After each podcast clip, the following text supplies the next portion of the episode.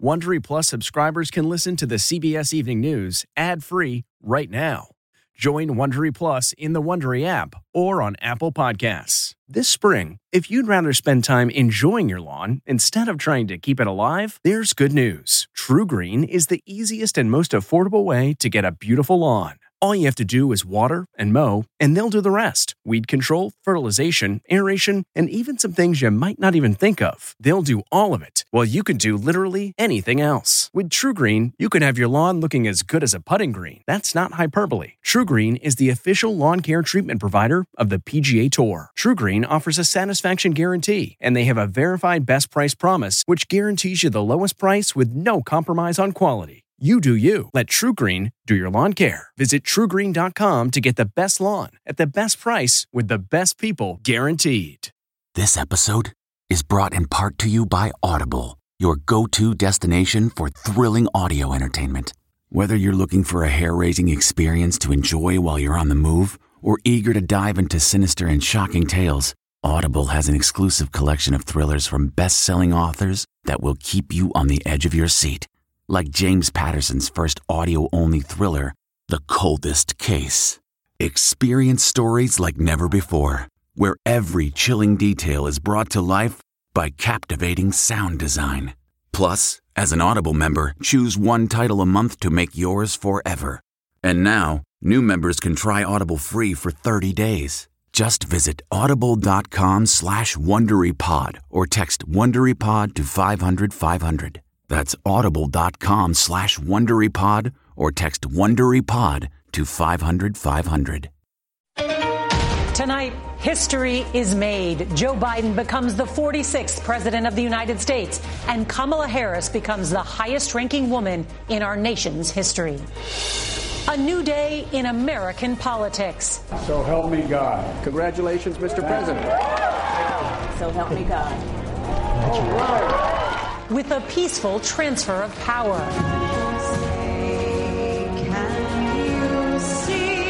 No crowds and unprecedented security as the new president declares democracy has prevailed. With unity, we can do great things, important things. Without unity, there is no peace.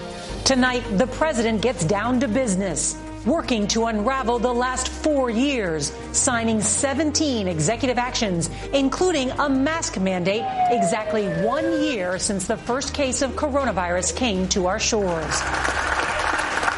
The trailblazing Kamala Harris story tonight, how she's inspiring young girls and boys across America. This land was made for you and. The sights and sounds of a time honored tradition. A nation that isn't broken, but simply unfinished. The best of America on display. This is a special edition of the CBS Evening News with Norah O'Donnell. The presidential inauguration. Reporting tonight from the nation's capital. Good evening and thank you for joining us. Tonight, the United States has a new president. Declaring that democracy has prevailed, Joseph R. Biden Jr. took the oath of office today as the nation's 46th commander in chief, promising to help unite a country deeply divided and suffering from a deadly pandemic. Then, in the shadow of the U.S. Capitol and overshadowed by the toll of the coronavirus, the 78 year old called on all Americans to help write the next great chapter in the history of the United States. And while today's scaled back and highly secured ceremony lacked some of the grandeur of past inaugurations, it was no less groundbreaking. Tonight, Vice President Kamala Harris becomes the highest ranking woman in the history of American government, as well as the first black American and first Asian American to hold that office. After today's swearing in, the new president walked home with his family. And tonight, in a newly redecorated Oval Office, he's already getting down to business, signing a series of sweeping executive actions that roll back his predecessor's policies and recommit America to being part of the global community community. It has been a day of history that is still unfolding as we come on the air, and our team is standing by to cover it all. CBS's chief White House correspondent, Nancy Cordes, is going to lead off our coverage tonight from her new post near the White House. Good evening, Nancy. Good evening, Norah. Well, after decades of working at and visiting the White House, tonight Joseph R. Biden can call it home. Today, he made an appeal to those who backed him and those who didn't, urging them to hear him out, to take the measure of them, asking them to give him a chance to be a president for all Americans.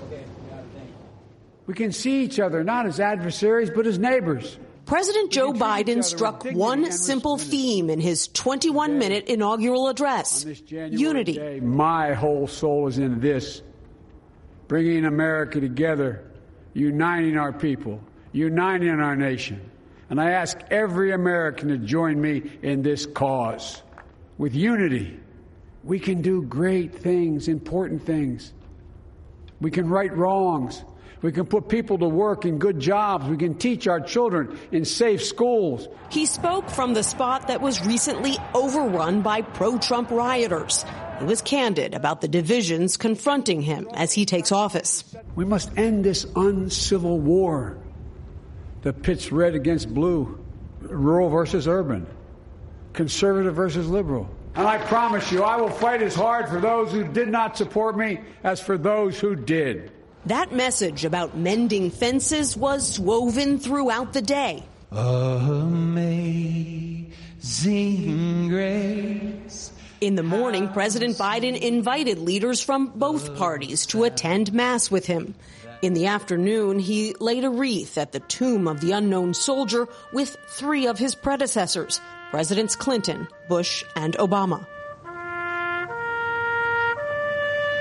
President Trump's absence went unmentioned, but his vice president, Mike Pence, looked on as Mr. Biden sought to turn the page on the past four years. And we must reject the culture in which facts themselves are manipulated and even manufactured. Politics doesn't have to be a raging fire, destroying everything in its path. Inaugurals normally draw hundreds of thousands to the National Mall. Today, it was filled not with people, but with flags.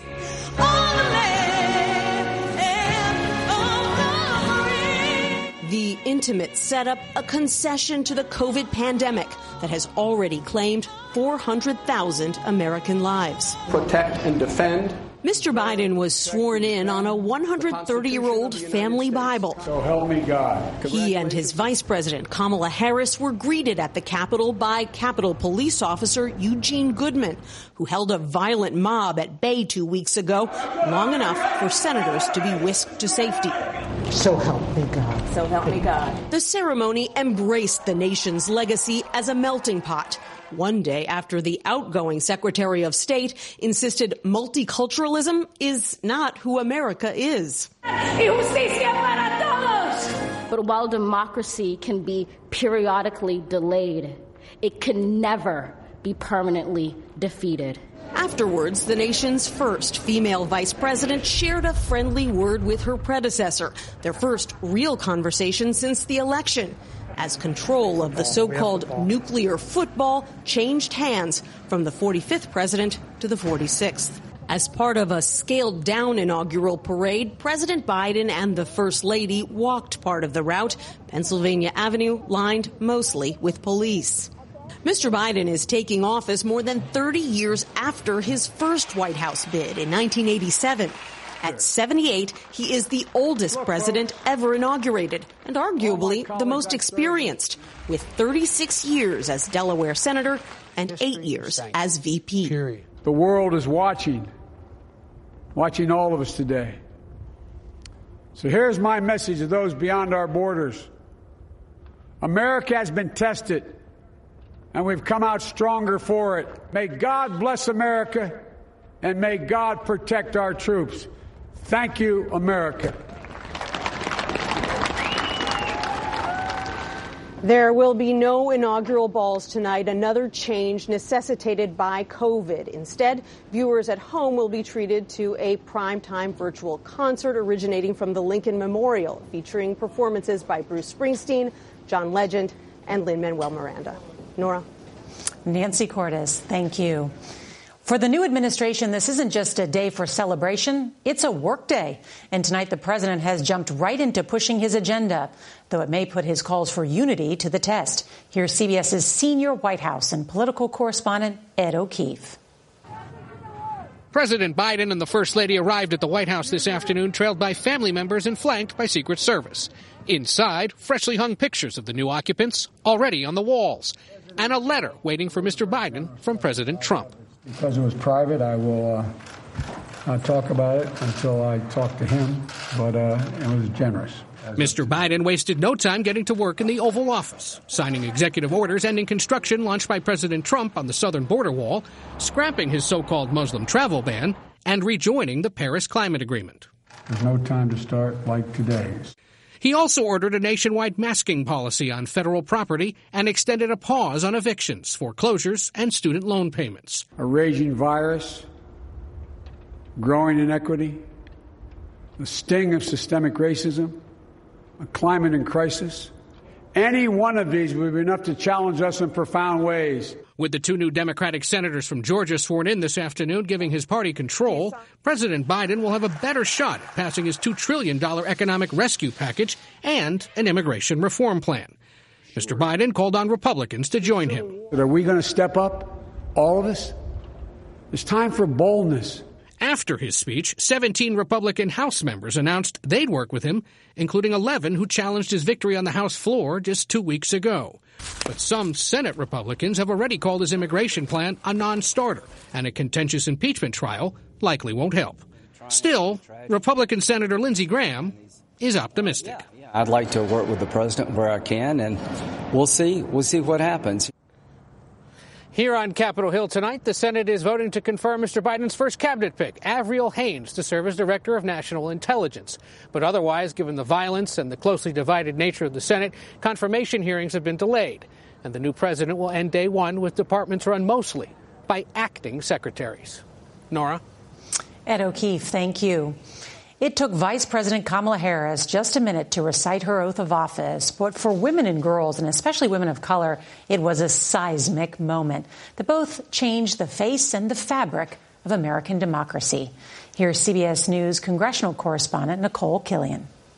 I, Kamala Devi Harris, solemnly swear. With her hand on the Bible that once belonged to her hero, Justice Thurgood Marshall, Kamala Harris made history. So help me God. Harris's moment was greeted with fist bumps, first by the 44th President Barack Obama, and then by Michelle Obama. A special moment and a long way from her humble California beginnings. This neighborhood was full of kids. Carol Porter and Kamala Harris met as two pigtailed girls growing up in Berkeley. Kamala and Maya lived upstairs. Below Harris's childhood home, Mrs. Regina Shelton's daycare, where Carol, Kamala, and her sister Maya often spent many days after school. Shelton became a second mom. Her brown Bible was also used for her swearing in. It was called Shelton's Daycare Center. Kind of emotional. Um, that, you know, really took care of all of the kids in the neighborhood. She was just a really, really warm, loving person. A lot of good memories there. Oh, yeah. Definitely. And memories here at Thousand Oaks Elementary, where they helped desegregate Berkeley Public Schools. She really had an opportunity to see what other people lived like that were different than her.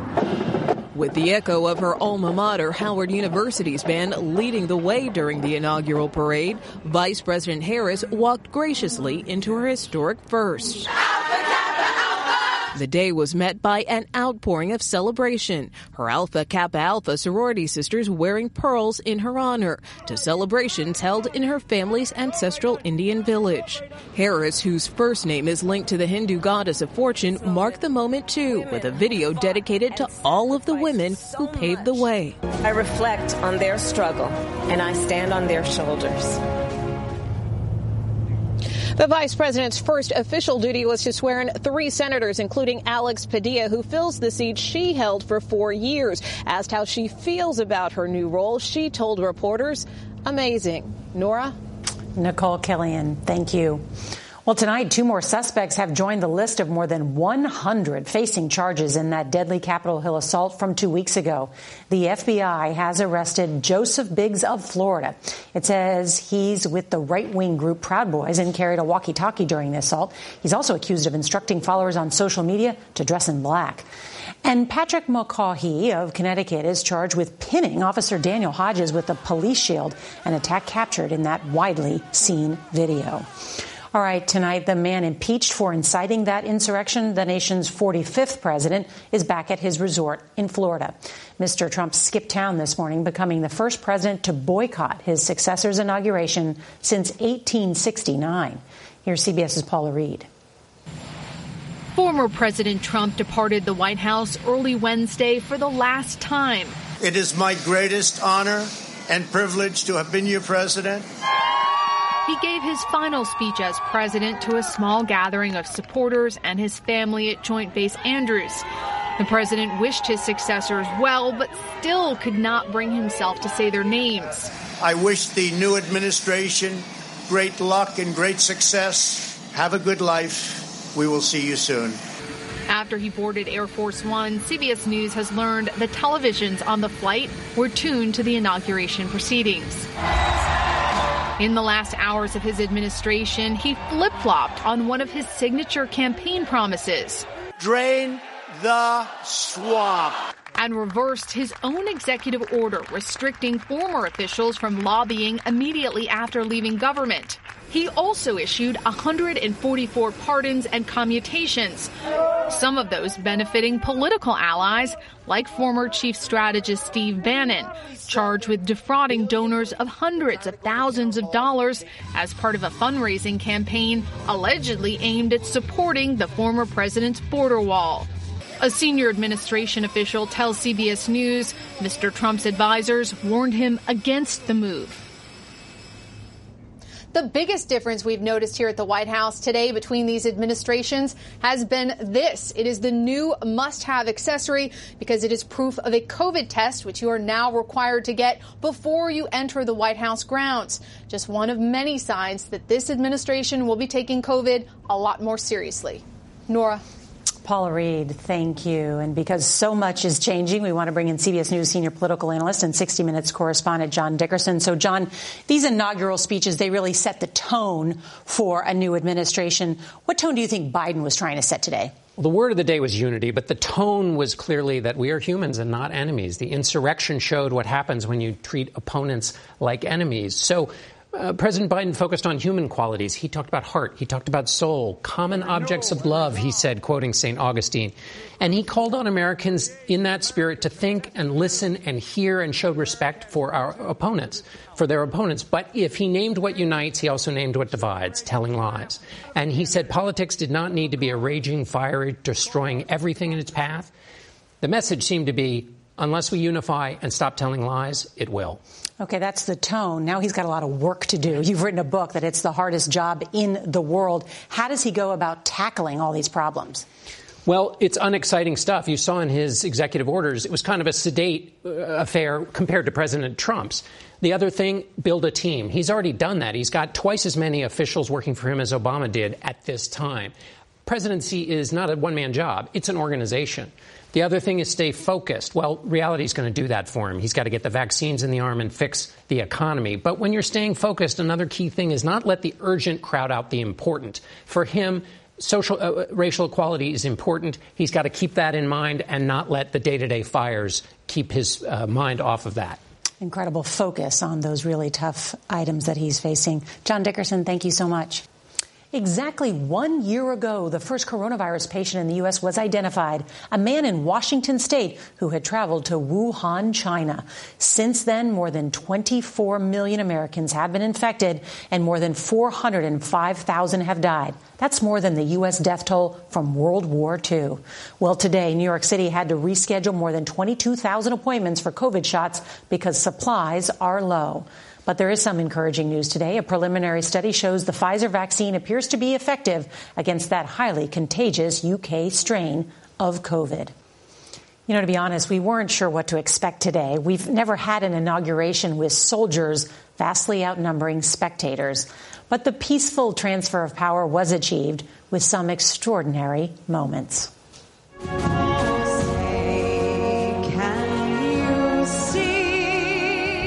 Kamala Devi Harris, I solemnly swear. So help you God? So help me God. Congratulations, Mr. Thank President. This land was made for you and me. But there was always light if only we're brave enough to see it, if only we're brave enough to be it. Amazing grace. My whole soul is in this, bringing America together, uniting our people. That saved a wretch like me. And together we shall write an American story of hope, not fear, of unity, not division, of light, not darkness. Thank you, America.